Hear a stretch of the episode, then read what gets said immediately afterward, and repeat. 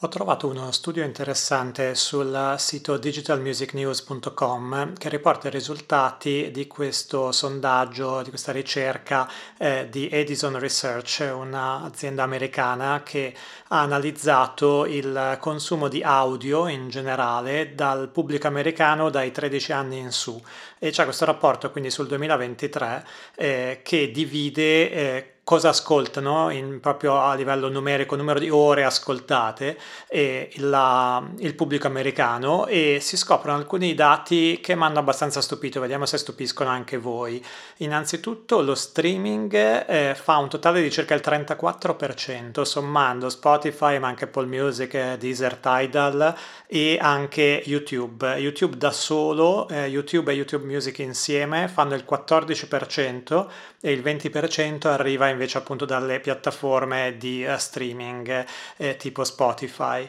In più eh, ci sono, c'è un 11% di podcast, di contenuto podcast eh, anche non musicale, insomma qua si parla di ascolto in generale, non as- di ascolto eh, specificatamente musicale, anche YouTube eh, si parla però di ascolto di audio, questo è più complicato, bisogna capire se includono eh, anche video YouTube o solo contenuto YouTube ma specificatamente audio tipo YouTube Music. Questo non l'ho capito, ma comunque 34% di uh, streaming services in generale e uh, una percentuale ancora molto alta per la radio AMFM, è vero che qua si include l'intera popolazione di qualunque età, uh, radio AMFM fa il 36% di ascolti, anche se dicono ha perso per, un punto percentuale rispetto all'anno precedente e lo streaming ne ha guadagnato uno. Poi dicevo 11% di podcast, che mi sembra un numero abbastanza alto e l'articolo dice che forse è aumentato anche grazie alla spinta che Spotify ha dato ai podcast recentemente e gli audiobooks al momento sono al 3% e Spotify adesso sembra che si stia buttando su questo mercato e se succederà, eh, secondo Digital Music News, forse questa percentuale è destinata a salire o Spotify ha visto uno spazio per farla crescere. E l'altra cosa, eh, anzi altri due eh, dati che vengono fuori da questa torta che potete vedere appunto su digital, digitalmusicnews.com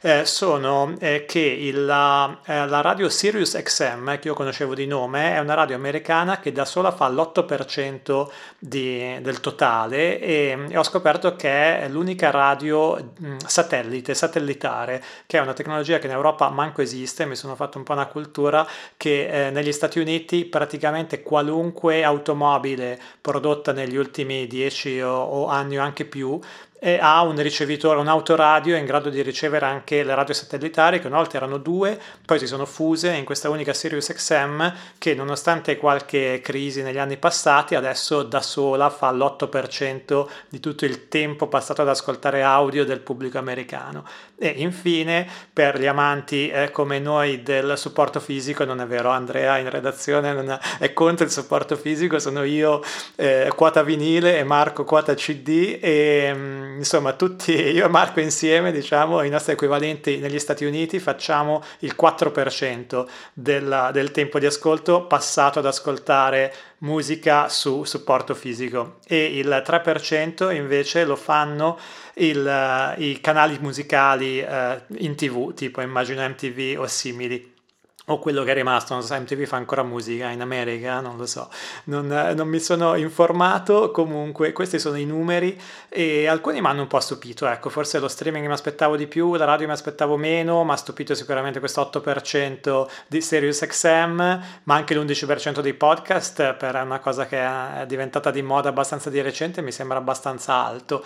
E, insomma, sarebbe interessante vedere in Italia se qualcuno fa un sondaggio simile e quanto le cose sono simili e diverse. Intanto noi torniamo a parlare di musica ascoltata e di musica pubblicata di recente e dopo la sigla andiamo a vedere i dischi che abbiamo selezionato tra quelli usciti gli ultimi due venerdì perché abbiamo saltato un venerdì, scusate, ma è un periodo un po' intenso, li recuperiamo tutti eh, oggi e andiamo quindi a vedere i dischi usciti il 9 febbraio e venerdì 16 febbraio e lo facciamo nella puntata numero 88 di Friday.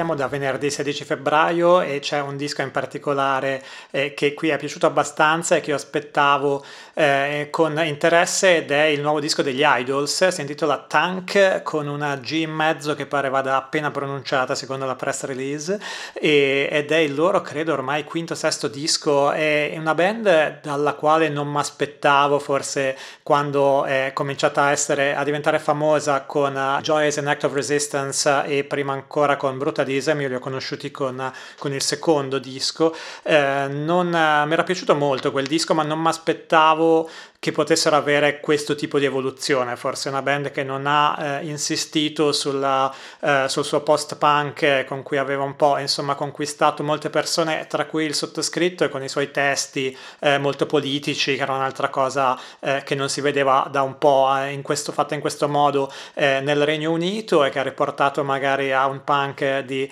qualche decennio fa. E però non lo so, in tutto sommato a me sono sempre piaciuti e tra le varie recensioni sempre un po' altalenanti, c'è chi li ama, chi li odia, anche nella critica direi. Eh, in generale hanno avuto più successo in Europa che non negli Stati Uniti, eh, per esempio Pitchfork anche su questo disco si ferma a un 6.7, era andato un pochino più in alto per il precedente, eh, ma comunque sempre un po' tiepido, invece 8 su Clash, 4 stelle su The Skinny, su NME, 4 stelle sul Guardian,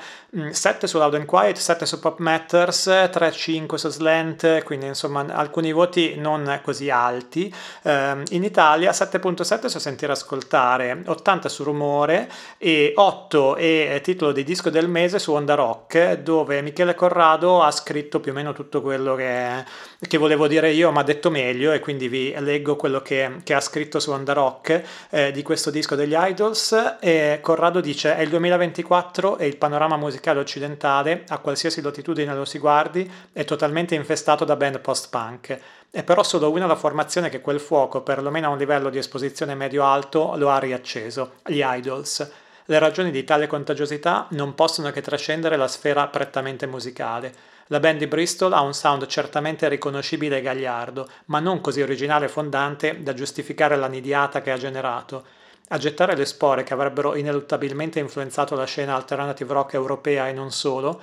sono state piuttosto l'urgenza e il calore emanati da Joe Talbot e compagnia, una combriccola dal carisma immane e dai valori importanti e trasversali, che per gli indolenti, che immagino sia la traduzione di Idols, il messaggio fosse più importante della forma, lo si è capito presto. Quando Ultra Mono del 2020, è uno dei dischi forse più deludenti, almeno dal mio punto di vista, eh, ha visto, riprendo a leggere, ha visto la band scollarsi dalla ruvidità post-punk hardcore dei primi due dischi in favore di un suono, di un suono più innodico, e parentesi, qua ci siamo detti in redazione, eh, grazie a Michele Corrado per il termine innodico che eh, pare essere la traduzione più italiana possibile di eh, anthemic che spesso troviamo nelle recensioni anglosassone, non so se comincerò a usarlo anch'io al posto di antemico che è un po' un calco. E scusate, torno a leggere che nel 2020 Altramono secondo Corrado ha spostato la band su un suono più innodico, quasi come se avesse accettato l'investitura dei fan a riempire venue sempre più grandi e guidare una sorta di rivoluzione,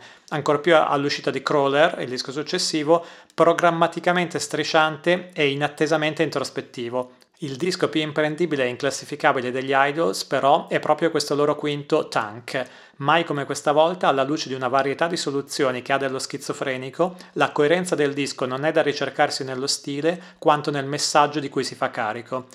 Anche la scelta dei produttori e degli ospiti guarda se non proprio alla sperimentazione alla ricerca costante di nuove soluzioni espressive. La presenza di un pezzo da 90 come Nigel Godrich, eh, che ha prodotto Radiohead Back, eccetera, eccetera, esalta i numerosi lenti, ricolmi di preziose finiture e passaggi incantevoli, mentre quella di un guru hip hop come Kenny Beats, che ha prodotto Denzel Curry e Vince Staples, fornisce nuove strategie agli assalti vocali di Talbot. Il brano più indecifrabile di tutti è però Roy, un tentativo di ballad ariosa e accorata alla U2, eh, con Talbot a sgolarsi come Bono ma coi polmoni di Shane McGowan. Una roba tanto improbabile quanto irresistibile.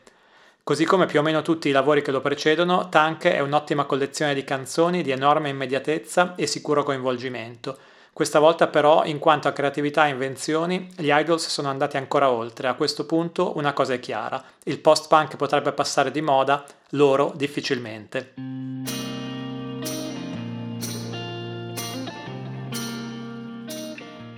Spostiamoci di una settimana indietro, andiamo a recuperare cos'era uscito invece venerdì 9 febbraio eh, e ci sono ben due Best New Music su Pitchfork del, tra le uscite del 9 e sono anche i due che abbiamo selezionato non solo per copiare Pitchfork ma anche perché erano quelli che ci sono piaciuti e hanno incuriosito di più noi. Eh, il primo è il nuovo disco di Elado Negro che si intitola Phasor e Elado Negro nickname dell'artista americano Carlos Lange e che su Pitchfork prende appunto un 8.3 Best New Music, ma 9 anche su Loud and Quiet, 4 stelle su Arts Desk, 4 stelle su Observer, 4 stelle su The Skinny e su Pitchfork leggiamo un po' cosa ha scritto Julian Escobedo Shepard. Eh, l'amore, dice, è sempre stato il messaggio di Lange, uno sperimentatore travestito da tradizionalista, il cui lavoro in inglese e spagnolo, perché Lange ha origini eh, spagnole, origini sudamericane, ha intrufolato, dice Shepard, una sensibilità da cantautore folk dentro elettronica cut-up luccicante e field recordings.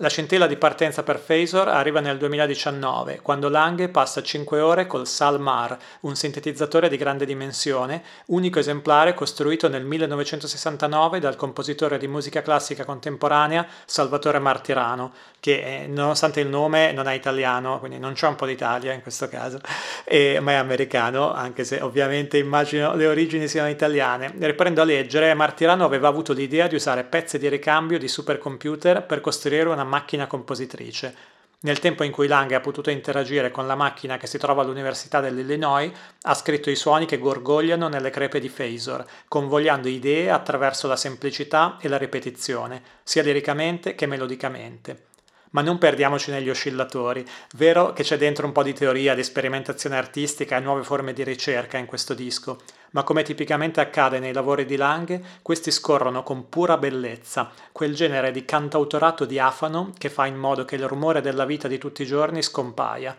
La sua fiducia nelle sue capacità di scrittura lungo otto dischi e 15 anni di lavoro permette a queste idee alte di galleggiare dentro i pezzi senza mai sopraffarli. Vi leggo anche due righe di quello che ha scritto su The Skinny Tom Johnson, che ho trovato tradotto su internazionale. Eh, dice che dopo una serie di album pubblicati con l'etichetta Asthmatic Kitty di Sufjan Stevens, il cantautore statunitense di origine ecuadoriana Roberto Carlos Lange ha portato il suo progetto Elado Negro alla RVNG International prima di fare il salto definitivo alla 4AD. Il suo nuovo album si appoggia su atmosfere solari e brillanti.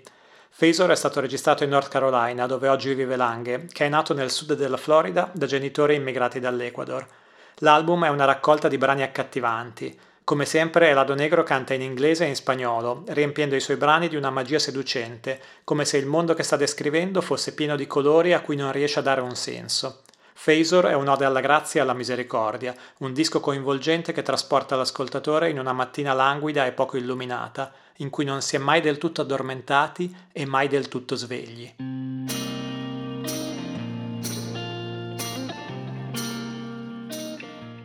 L'altro Best New Music che è uscito sempre il 9 febbraio è il secondo disco solista di Brittany Howard, si intitola What Now ed esce per Island. Brittany Howard, come ricorda Kit Empire sull'Observer, dove il disco prende 5 stelle, è, eh, trova la fama e tanti Grammy come front person degli Alabama Shakes. Il suo disco da solista Jamie del 2019 le diede ancora di più di entrambe le cose, di fama e di Grammy. La pandemia, dice Kitty Empire, le ha permesso una ricalibrazione, mettendo su un suo studio casalingo e sperimentando con coperchi posate e suoni non ortodossi. Le canzoni di What Now sono collegate tra loro da campane tibetane sospese e tintinnanti. È una linea sonora che ci stupisce con la sua gamma. Brani inaspettati da dance floor, Prove It To You, soul vintage cristallino e funk esultante. È un disco in effetti difficilissimo da inquadrare, l'ho riascoltato parecchie volte proprio perché non riesce un po' a capire da che parte prenderlo, cioè dentro, sono dentro tantissime cose e non so se sarà tra i miei dischi dell'anno, ma di sicuro è un lavoro affascinante e appunto difficile da,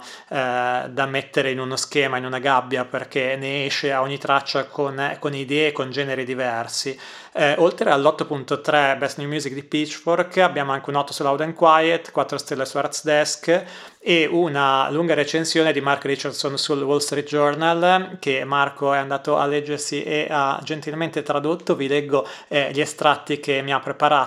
eh, Marco qui per, ehm, per questo disco dalla, da quello che ne ha scritto Mark Richardson. Da quando la sua band Alabama Shakes ha pubblicato il suo album di debutto nel 2012 Brittany Howard ha continuato proce- producendo materiale ogni pochi anni e nel 2019 ha pubblicato il suo LP solista altamente personale e musicalmente più vario, Jamie. Si ha la sensazione che si prenda il suo tempo non perché cerchi la perfezione, ma piuttosto perché ha bisogno di tempo e spazio per immergersi nel lavoro.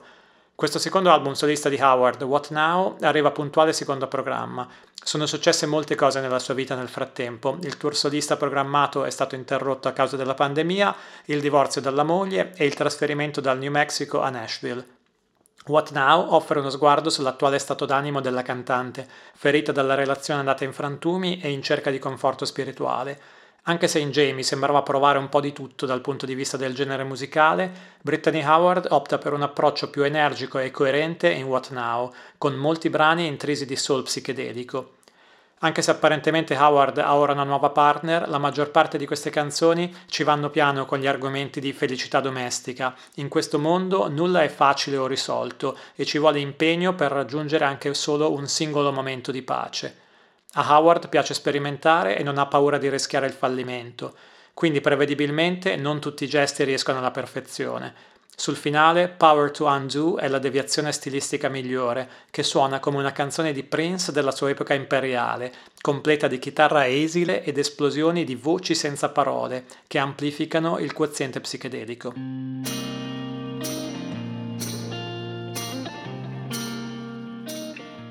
Passando ai singoli, in queste due settimane ne sono usciti parecchi e tanti che meriterebbero una segnalazione, ma ho lasciato scegliere questa volta ad Andrea, ho detto scegli tu, scegliene tre e questi sono quelli che ha selezionato per noi Andrea, partendo dal eh, ritorno dei Dive, dei, degli shoegazer, heavy shoegazers, non so come chiamarli, americani Dive, scritto Dive con due i, e il singolo si intitola Brown Paper Bag e annuncia un nuovo disco, il loro quarto e prima uscita degli ultimi quattro anni, eh, si intitolerà Frog in Boiling Water e uscirà il 24 maggio su Fantasy. Grande ritorno, atteso ritorno anche per i Vampire Weekend che non facevano un disco in studio dal 2019, annunciano il loro ritorno ad aprile con il loro quinto album in studio che uscirà il 5 aprile, si intitolerà Only God Was Above Us e uscirà per Columbia Records. E su Indie for Bunnies leggo che è ispirato dalla città di New York ma registrato in varie città tra cui Tokyo, Londra, Los Angeles e la stessa New York. È coprodotto da Ezra Koenig eh, voce leader della band insieme al collaboratore Ariel Rechtschild ammesso che si pronunci così mixato da Dave Friedman e masterizzato da Emily Lazar. E, uscirà quindi il 5 aprile. Sono usciti due singoli che lo anticipano Capricorn e Gen X Cops Terzo singolo per i Mount Kimby, gruppo che qua amiamo molto e che è un duo che nel frattempo si è trasformato in un quartetto perché ha inserito ufficialmente in line-up due collaboratori storici e quindi adesso sono i uh, Dominic Maker e Kay Campos affiancati, come leggo sempre su Indie for Bunnies, dai collaboratori di lunga data Andrea Balenci Byrne e Mark Pell annunciano un nuovo disco che uscirà anche lui il 5 aprile, come quello dei Vampire Weekend, si intitolerà The Sunset Violent, in arrivo a quasi sette anni di distanza dal precedente Love What Survives. The Sunset Violent, leggo sempre dall'articolo su Indie for Bunnies, unisce indie moderno, shoegaze ed elettronica in modo unico, riprendendo il discorso iniziato con l'ultimo album in studio. Questo nuovo disco è stato scritto nella Yucca Valley in California e il deserto e il passaggio americano pare che si sentano in ognuna delle nuove tracce dell'album.